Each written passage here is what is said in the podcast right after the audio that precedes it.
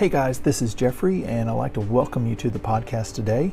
Our goal with podcast is to provide some really cool ideas and concepts that you can apply immediately in your daily life to grow no matter what point you're at in your personal growth journey, your professional journey, whatever it might be.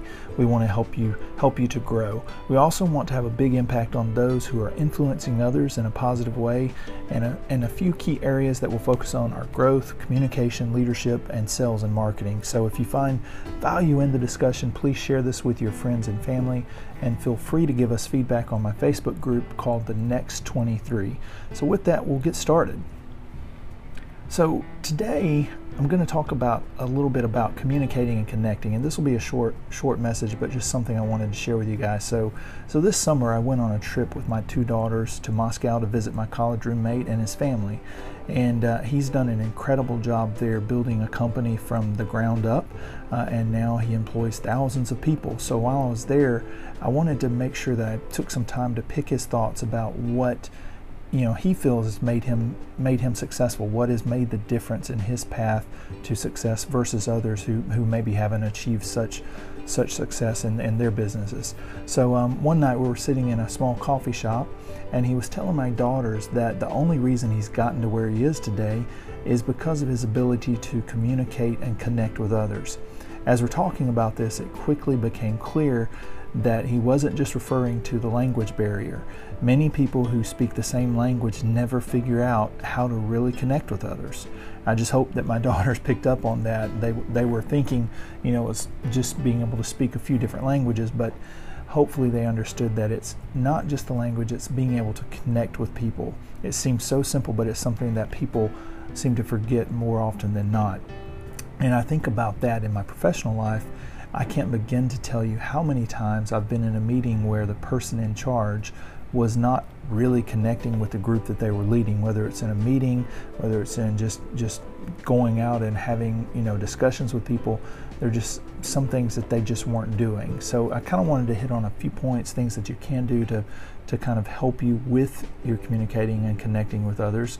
Um, first thing that kind of stands out to me is it's not about you. Um, you know, we all seem to think uh, that that things are about us sometimes, and, and we make it about us whether we realize it or not. It's not about us. We're not that important. You've got to make it about the other person. So, for a person to feel a real connection with their leader, they need to feel that you have their vested interest in mind and, and that the path they're taking with you is something that's going to help them, not just you. A manager can manage a system or process, but a leader connects with the people so that they're going on the journey together. And this is seen in how the leader interacts with everyone on the team. A leader's got to be someone that you can trust and believe is looking out for your best interest.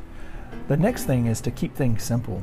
Um, sometimes leaders can get all tangled up in the details and, and we try to you know push an idea or a process down that that is just way too complicated. And it's better to find a simple path for everyone to follow and then take them down that path so that they can see what the finish line looks like. If the if the plan is too complex you're going to have them fade off and focus on something else that's easier to understand rather than trying to follow something that you know is just never going to work.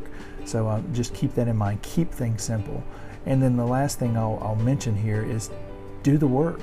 Uh, this is a, a, simple, you know, thing. Um, I remember growing up, I was always around my great uncle who, you know, lived on a farm, and and I was always helping helping him do a lot of different jobs around the farm, but he never asked me to do something that he wasn't willing to do himself.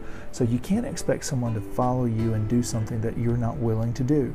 If you see if or if they see you in in the trenches with them, they're far more likely to jump in and help you reach your goal. And at a certain point, you can kind of remove yourself from that once they're up and running, and you can focus on something else. But it's critical to make sure they know that you're all working on different tasks going towards the same goal. So there's there's just so many things that we could say about communicating and connecting. I hope that's helpful for you. Um, I'll, I'll, share more on this and many other topics like this later, but I thought that was something that, that hopefully will provide value for you and something that you can think about and use in your life immediately. So that's it for today, guys. Thanks so much for listening, and don't forget to give us your feedback on our Facebook group, The Next 23. So have a great day and lead well.